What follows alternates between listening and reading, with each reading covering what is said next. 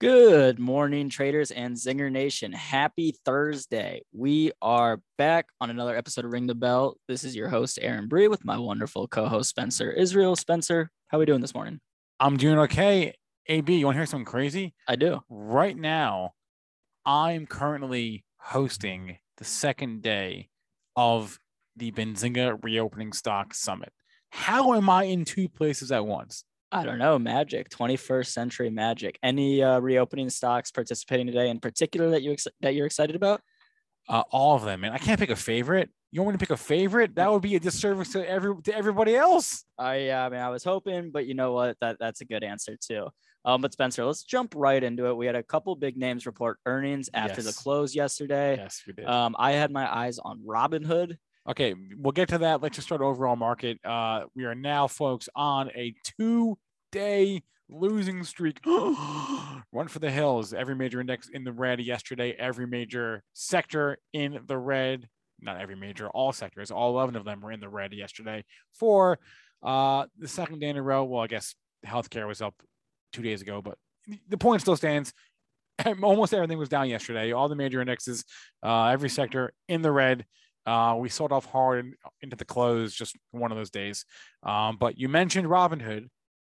Let's go there right now. They had their first ever earnings report as a public company out last night. Here's the good news.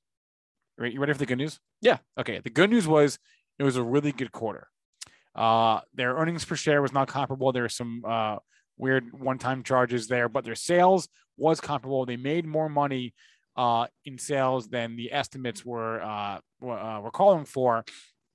And their this this is crazy. Monthly active users more than doubled from a year ago. A year ago, they had about 10 million monthly active users. Last quarter, they had more than 21 million monthly active users, and that's a big number for any app-based company, right? Uh, average revenue per user was down a smidge, but uh, overall, it was a really good quarter. That's the good news. The bad news is that we care less about last quarter. We care more about forward looking statements. And they gave one in their press release last night. They said they expect seasonal headwinds and lower trading activity across the industry to result in lower revenues and considerably fewer new funded accounts than in the prior quarter. That statement is referring to this quarter, the current the quarter that we are currently in right now.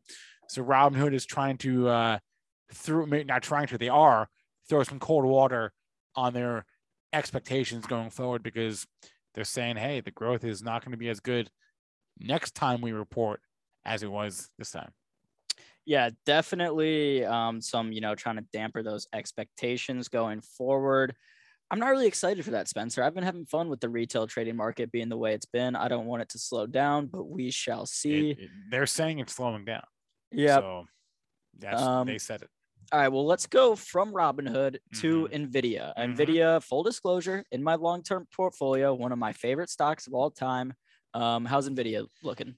Uh, their EPS beat, that's earnings per share. Their sales beat as well. And they gave Q3 sales guidance above estimates. The stock did dip, but quickly came back yesterday in the after hour session and actually turned green. So it was a it was a brief moment of panic, but Nvidia came back. Turbulent for Nvidia after Turbulence, hours. turbulent. You can say that. You could say that. And before we wrap up, baby, we had a, a the rare midday merger and acquisition headline yesterday. Ticker CBOE. That's CBOE Global Markets. There was a report from the Financial Times that the CME Group had approached CBOE with an offer to buy them, a $16 billion offer. And then what happened? CBOE stock goes from 124 to 139 in uh, minutes. And then CBOE came out and said, nope, not true, not us. And then the stock went back down to where it was. So it went from 124 to 139, back down to 124, all within the span of like an hour. Wow. So Um, yeah, that, that is rare. The midday uh, M&A news.